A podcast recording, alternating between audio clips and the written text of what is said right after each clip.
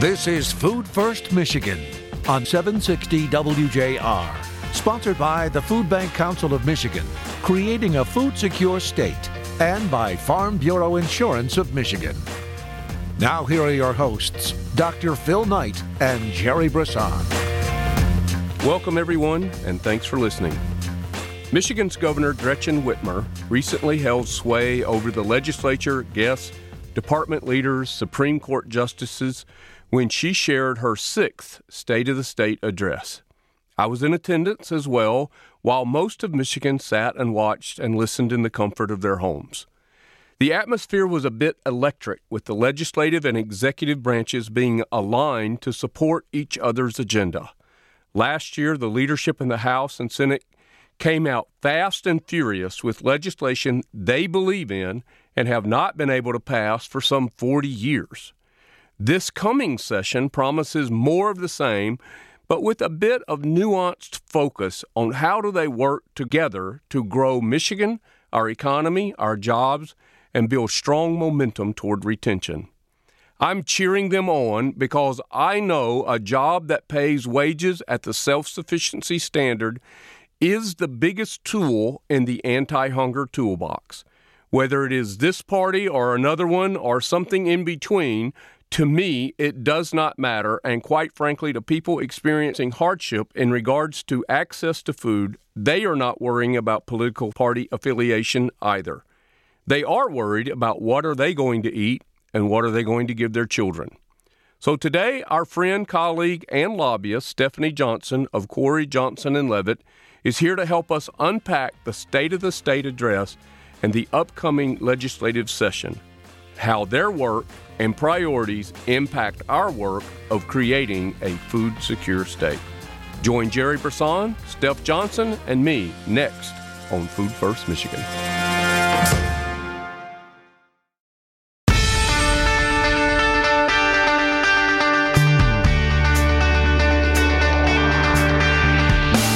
Welcome back, everyone. Thanks for being with us. As promised, Jerry, here is our own Stephanie Johnson, partner at um, Corey Johnson and Levitt, and managing partner, I do believe. And then Stephanie has been with us for a number of years at the Food Bank Council as our lobbyist. And so, Stephanie, welcome back to Food First Michigan. Thank you. It's great to be here. I appreciate the opportunity to talk about food security and what's going on at the state, and uh, in addition to to talking with both you and Jerry. Always a good time. There's not many people who have as many years in this as I do, but Stephanie, you got to be close. I mean, when when do you remember the first year you started as the lobbyist for the Food Bank Council? For the Food Bank Council, I believe it was around uh, 2000. 2000. Yeah. So yeah. and I and and I and I can't say enough how important your council has been to us uh, as we've continued to really try to do we want to be the best partner we can be for the state. That really is the truth. We do not hunt money. We hunt opportunity to work with people that want to create a food secure community. And the state of Michigan is one of the most important entities in that. They care a lot. The people in the departments care a lot. And if you don't know how the system works, you can't be effective in getting in front of the people you need to get in front of with the message that they want to hear because nobody wants kids to go hungry. Nobody wants seniors to go hungry. Nobody wants people who are patients in healthcare settings not to have food when their prescriptions say take with food. Nobody wants that, right? So Correct. so it's it, you've really helped us understand what it is we need to do if we want to make a case effectively and in the right time frame that legislators and government officials and and you know all the people involved in this process need so that they can do their job. And I just want to say thank you, thank you, thank you. Well, thank you for that. Um, it's always been an honor for me to work with the Food Bank Council and be a part of the mission that you folks carry out across the state. Uh, what makes the Food Bank Council unique in many ways is, you know, food is a, just a basic need that so many people struggle with. And you folks have really done a great job of putting a face to it and explaining the dynamics you know, many people go about their day every day not thinking about it. They go home, their cupboards are full, but it's hard for them to maybe understand or comprehend the real need that's out there. And so that's where you come in and have done a great job at you know delivering that message and letting folks know particularly elected officials what's going on in their backyard and putting the not only the face to it but giving the story and explaining the problem and having them understand that oftentimes these are individuals that are working maybe more than one job but for whatever reason they can't make that that budget stretch to have a stable meal in the evening. You know kids coming home.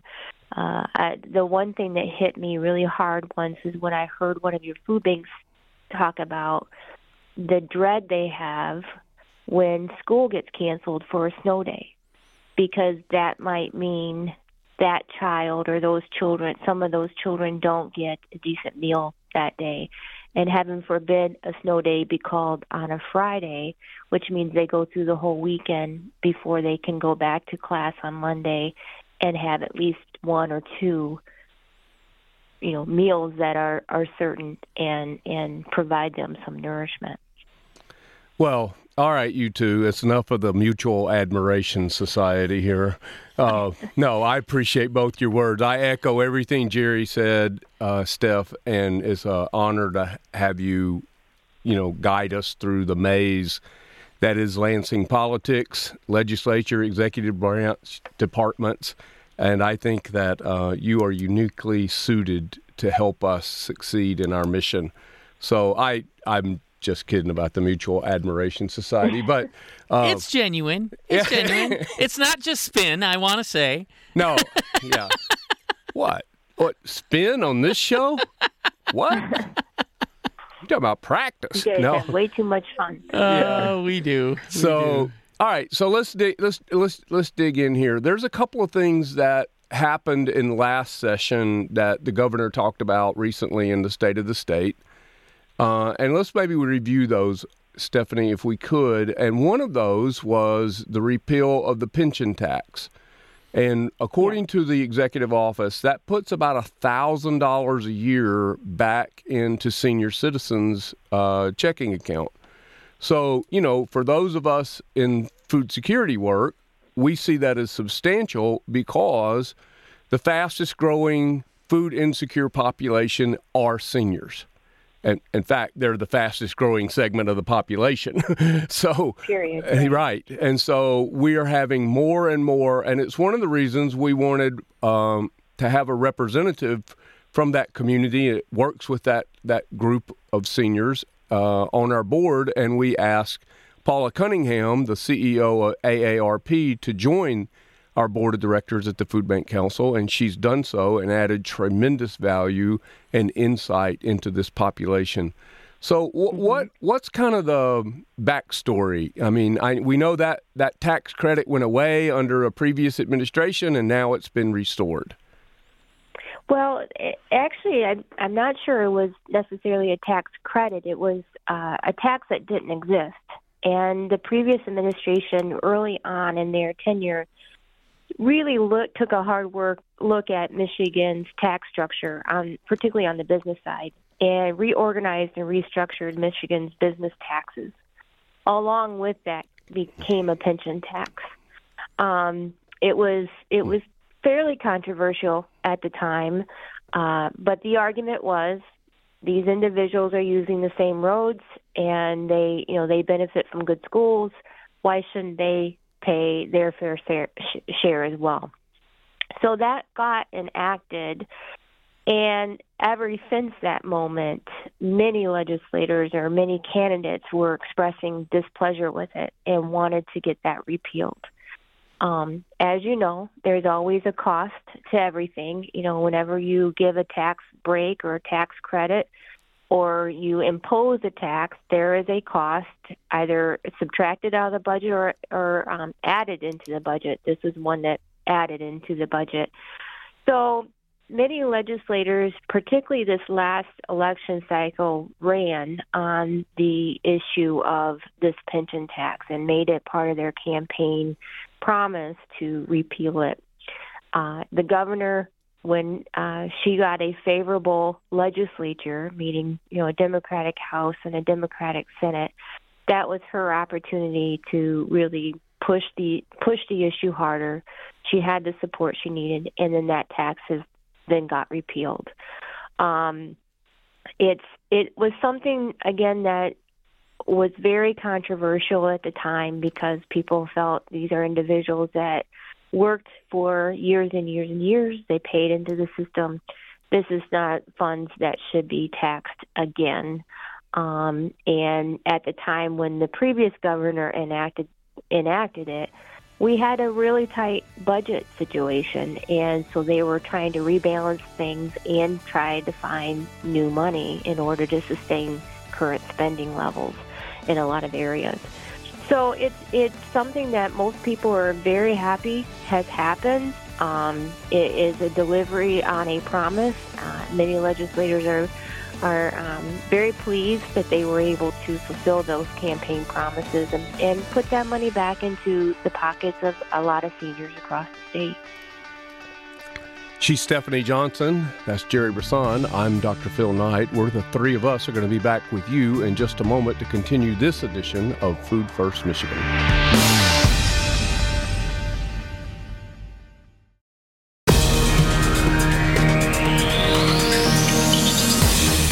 contact the Food Bank Council of Michigan at fbcmich.org. Now back to more Food First Michigan with Dr. Phil Knight and Jerry Brisson. Welcome back, everyone. Stephanie Johnson, a managing partner at Corey Johnson and Levitt, a lobbying firm, multi-client lobbying firm in Lansing, and one of uh, their clients is the Food Bank Council of Michigan. Stephanie, we had you on the show years ago, and and we started with a question that said, well, why would the food banks even need a lobbyist? And your answer that I've used like a hundred times since then was, well, because everybody else has one. yeah. yeah, that's pretty much it. You know, and I mean, if you want to have the access, if you want to have the right conversations at the right level about the right topics, you've certainly opened a lot of those doors for us through the years. Let me give an example. I have to do this. If you had to cut a tree down, You've never cut a tree down before. You don't know what tools you need to use, but you know you got to cut that tree down, and you decide you're just going to make it up. You're going to figure out how to get that tree down. You're going to go buy a saw, whatever you're going to do. You're going to come out and try and cut that tree down, and 50% of the time, you're going to get hit by the tree. I mean, not having a lobbyist is akin to cutting a tree down without knowing what you're doing. You can't do it. You think you can do it. But you can't do it. You don't know the first thing about judging where that thing is going to fall. And now maybe this is just my UP roots coming out. But at the end of the day, it is really that simple. You don't know what you don't know, and it can hurt you if you don't know. It's a dangerous place to live. Not knowing what you don't know. Right. right. Uh, ignorance is bliss, and some days we're blistered, and Stephanie gets us out of that forest. Yeah, right. Well, I tell you that the legislature is a very dynamic environment, and it's constantly changing.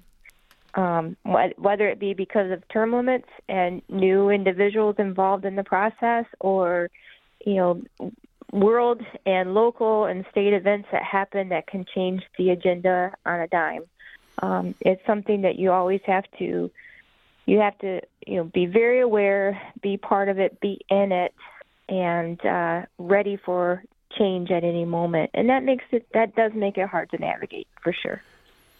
Well, here's another topic I want us to grab hold of here that the governor mentioned in her uh, State of the State, and that was the uh, record investment uh, for school meals for all.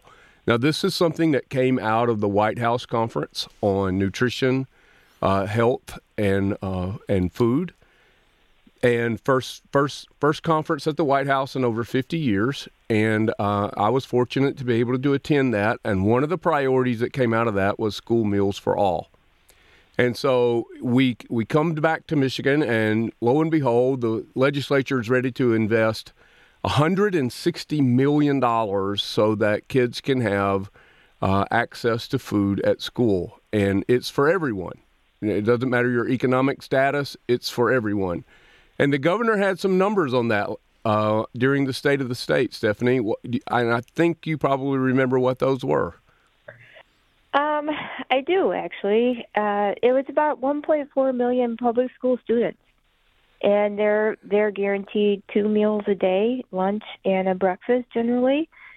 And the the numbers on that show that it saves families about eight hundred and fifty dollars a year in groceries for having their children, you know, take at least two of their meals during the school year mm-hmm. uh, in the school environment. Well, I would say that that you know there are some detractors to this, and one of them is sitting across the uh, studio from me. uh, and and I, w- I would just say that does the program need to be improved? Absolutely, completely. But I would also say that it doesn't do any good to steer a parked car.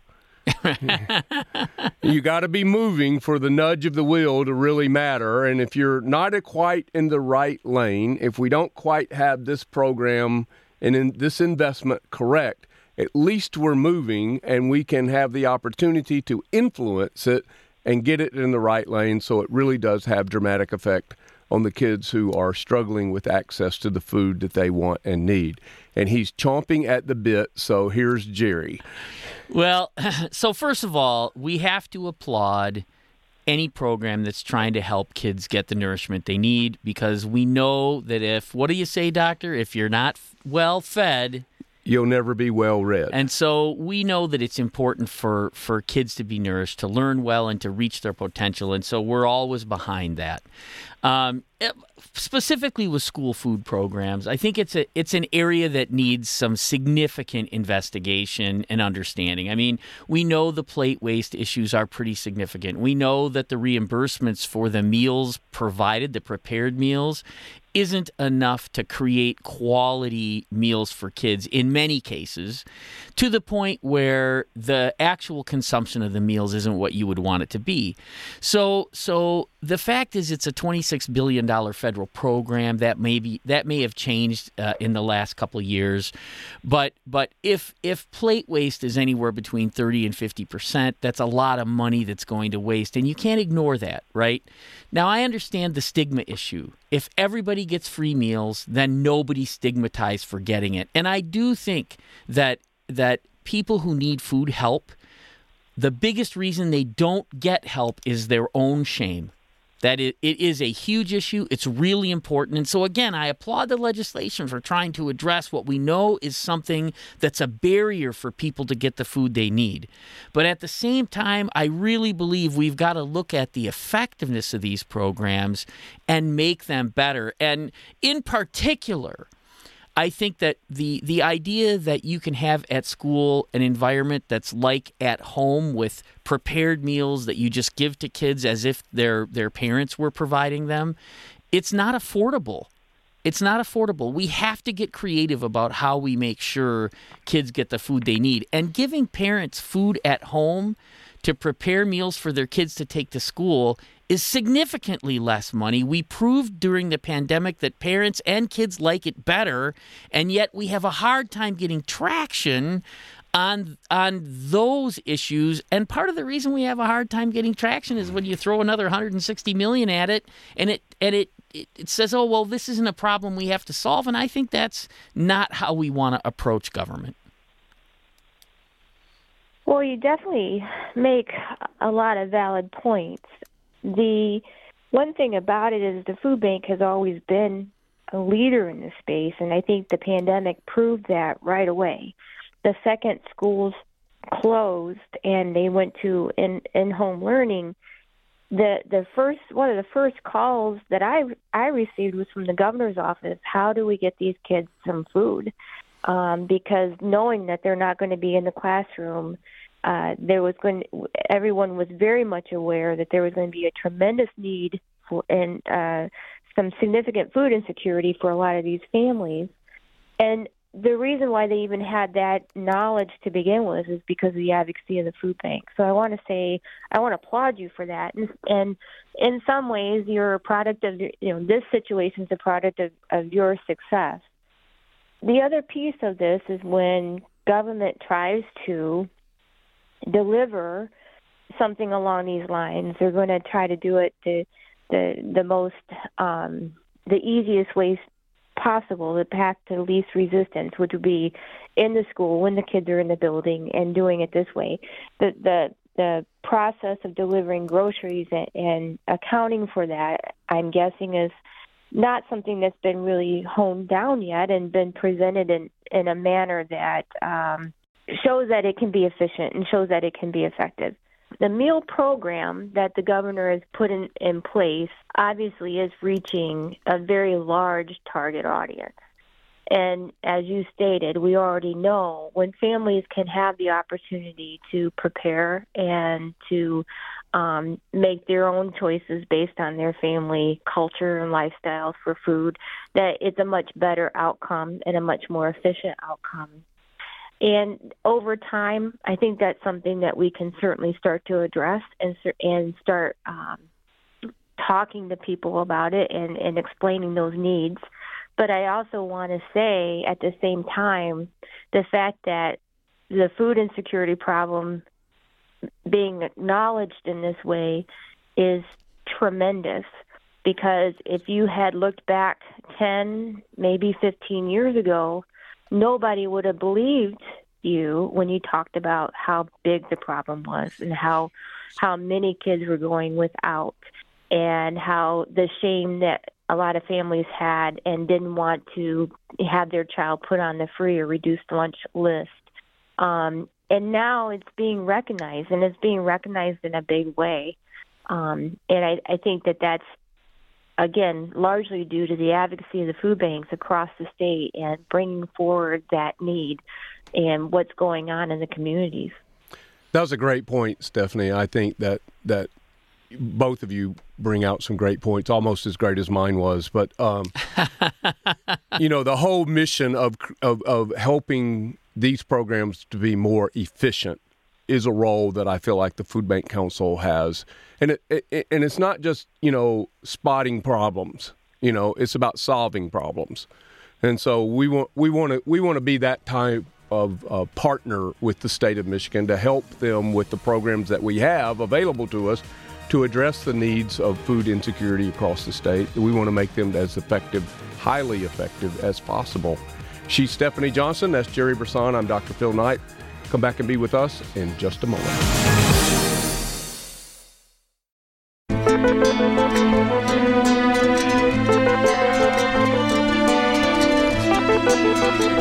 Food First, Michigan. Once again, here's Phil and Jerry. We're back with you, Jerry Brisson, Stephanie Johnson, our lobbyist and managing partner at Corey Johnson and Levitt in Lansing, Michigan, and me, Dr. Phil Knight.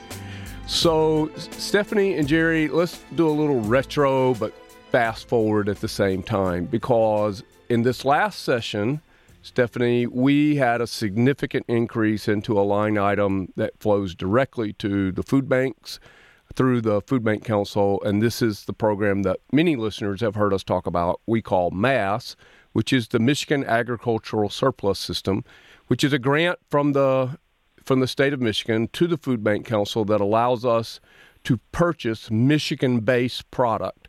And for years, we've only spent that uh, that appropriation on things like fresh produce, which is great, but that's been primarily it. But with this increase, I think you both, Jerry knows for sure because he's uh, he's his food bank at Gleaners is one of the pioneers for for milk, fresh milk delivery. Now with this increase in MASS, we're expanded past produce and we're we're we're also including fruits along with vegetables, but also all of dairy product, milk, cheese, eggs, and uh, protein. So we're really able to get people the food that they want and need, and we know that is directly tied to consumption. So um, I'm pretty Beautiful. excited about that, Stephanie. And and you have seen this go from very little What was the first line item grant for that? Wasn't it like twenty thousand dollars or something? You know what? The very first one might have been. It was in it was in the early '90s. Was the first grant, um, and it it was over the course of time we got it up to a million. It sat at a million for a while, and then we kind of ticked it up to 1.5 million, um, and and slowly slowly ticked it up from there. Um, like you said, it's it's a program that, in my opinion, has so many wins. You know, either it's the grower, the processor, the food banks, and the the end user. Uh, it's one of the first. Well, actually, it is the first program of its kind in the country. Uh, Michigan Food Bank Policy Council, they um, Food Bank Council of Michigan were the first group in the nation to come up with this idea to do it. Uh, and then it caught on across the country. And I'm just so super proud of it uh, for a number of reasons. And what was really very good last year was with the um, situation of COVID and some other items that came came along. Some folks really stopped and concentrated on food security and looked at the real need out there, and they came to the conclusion that we're not funding this to a level it should be. And so a number of, of legislators, legislative champions, you know, Representative Christine Morse, uh, Senator Sylvia Santana, uh, Representative Witwer, um, Senator Anthony, a whole host of them came together and they gave the program its largest increase that it's ever had. It was a $10 million increase and that really um, just brought so much uh, more to the table. You know, I know that you folks were running out of funds with that program in the spring, you know, and, and this is really related to agriculture directly. So this gets you through the growing season, which just allows you more opportunity to access more food. And the one thing to recognize is years ago, the Food Bank Council sat down and thought about how they're delivering food and what kind of food they're delivering. And there was a time where it was just calories, right? Just give the individual calories. It doesn't matter what it is, just they need food, get them food. You stopped and thought about it. Wait a minute. We have an obesity problem. We have, you know, diabetes issues. We have all these other things going on. What how can we change this dynamic so we are still giving food to those that need it, but we're doing it in a manner that creates a healthier environment and, and promotes health. And MASS was that one program that really kind of, I thought, launched that effort. And you are you're so different about how you think about getting food to a family now than it was 20, 25 years ago. That is really really well said. We continue to evolve and and we look at all of the programs that are available and all of the things that food banks do whether there's a program or available or not to address food insecurity. And we we understand more about it now than we ever have in terms of well what does it really mean if you're going to address this? The first thing is it has to be food that people want and need or else it's going to be thrown away. And that doesn't mean people aren't grateful, but you know, we know that it has to be food that people want and need. You can't just give people whatever. The second thing we know is people's health is really important. It's one of the biggest things causing food insecurity now. So while we don't take responsibility for the decisions people have to make, we do feel obligated to provide access to healthy choices as people manage their life. And so, you know, the the the MASS program really helps us live our values. And that's critically important to us, right? Our hmm. values are fundamentally what make us who we are. Um, you know, we have we have a six point impact model, and I know, like, okay, this is going to sound like a you know a lecture, but it really isn't. The when the pandemic came and so many resources were given to food banks to solve food insecurity, we went to work and we learned a lot of things about how to manage larger and more varied types of distributions in the community.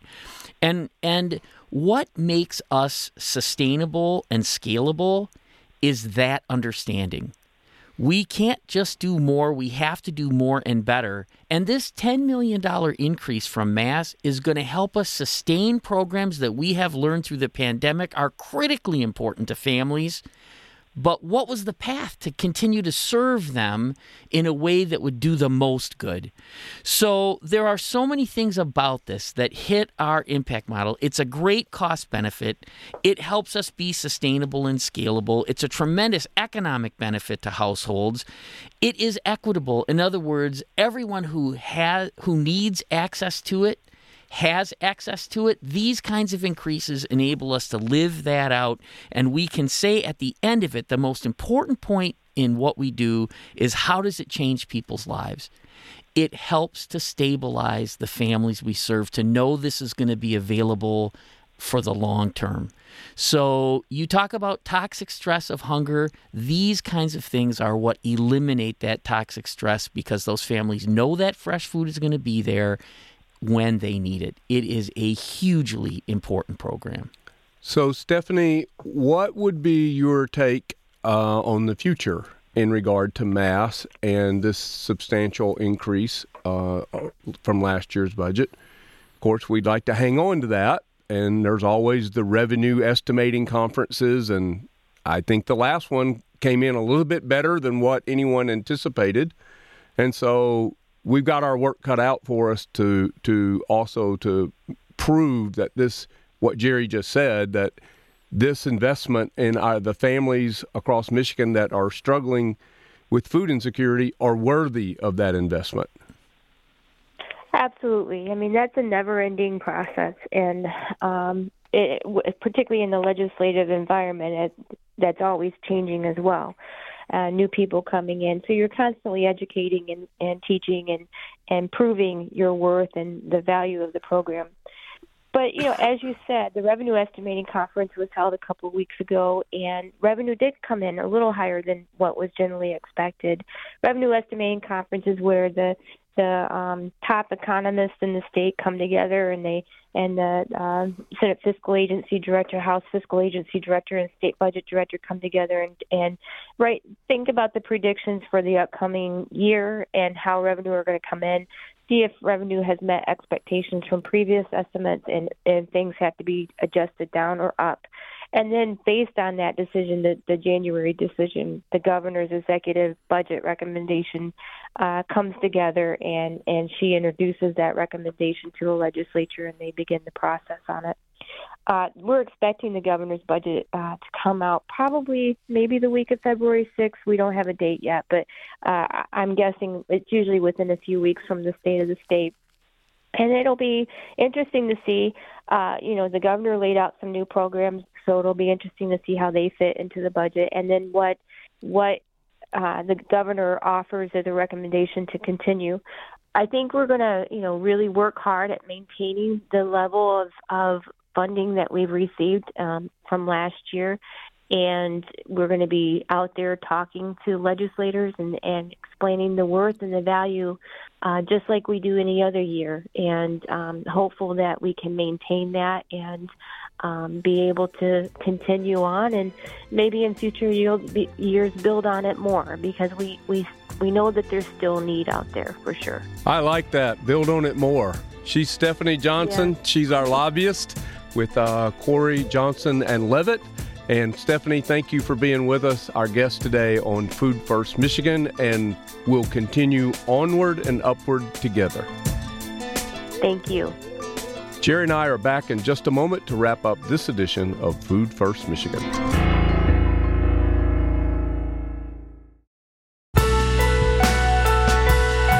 Thanks, everyone. Jerry Brisson, Dr. Phil Knight here in our WJR studios inside the uh, historic but cloudy Fisher Building in downtown Detroit. Jerry, I love the shows when Steph Johnson comes on. Well, there's so much to this work that doesn't meet the eye, right? And so she is so amazing, uh, has helped us in so many ways. She's very, very smart. But I will also say she has a heart of absolute gold. Um, she she helps us so much because she believes this is an important issue for our community to thrive. I, I just have so much respect for Stephanie, um, and and I respect that she gets results. And I and I mean, I guess food banks are always in that space of having a a warm heart, but also a firm hand. You know. Well, yeah, I agree with you. I have seen Steph in a var- variety of circumstances as we've worked together for over nine years now, um, where she can be firm. But I've also seen her uh, be very sensitive to people. And, um, you know, when she left her old firm and moved to what is now Corey Johnson and Levitt, um, she took two clients with her. Uh, and we were one of them. So she believes in this work. Yep. And she believes in the families that we serve, and I think that's uh, that's crucial. Uh, you know, and a lot of people would say, "Well, why are you spending money on a lobbyist?" And I, we answered it earlier in the show, but you know, and it's primarily because everybody else has one. well, it's it's um, you somebody has to be paying close attention to what is going on uh, in the in the you know the all of the government workings, right? And that's what our lobbyists do. They they're experts at at knowing what's happening and what timing is going to be important. You, if you bring an issue, no matter how well you can defend it or, or promote it, and it's just too late in the process, you get nothing for it. And so it it makes the highest use of our time to know when and how to present an issue effectively. And so, uh, so again, I, I can't say enough about how much value there is in that relationship and, and how it helps us be our best. Yeah, for sure. Well, Jerry, time for a little food for thought. Influence is fueled by the depth of our relationship. Leadership is influence, nothing more, nothing less. And our job our passion is to influence as many as possible to help us build enough momentum from the scores of people that hear us that our influence is impactful enough to move the political will so hunger can come off the table once and for all. Before you start sending me emails or social media posts, yes, there is a shared responsibility among all who do this work just as there is a shared responsibility to those who are experiencing a food insecure life. It takes all of us, government included, listening, working, and prioritizing the work so that everyone can become more and better by being food secure. We start here and all of our food banks across the state by putting food first, folks. Food first. Food First Michigan, presented by Farm Bureau Insurance of Michigan and by the Food Bank Council of Michigan, creating a food secure state.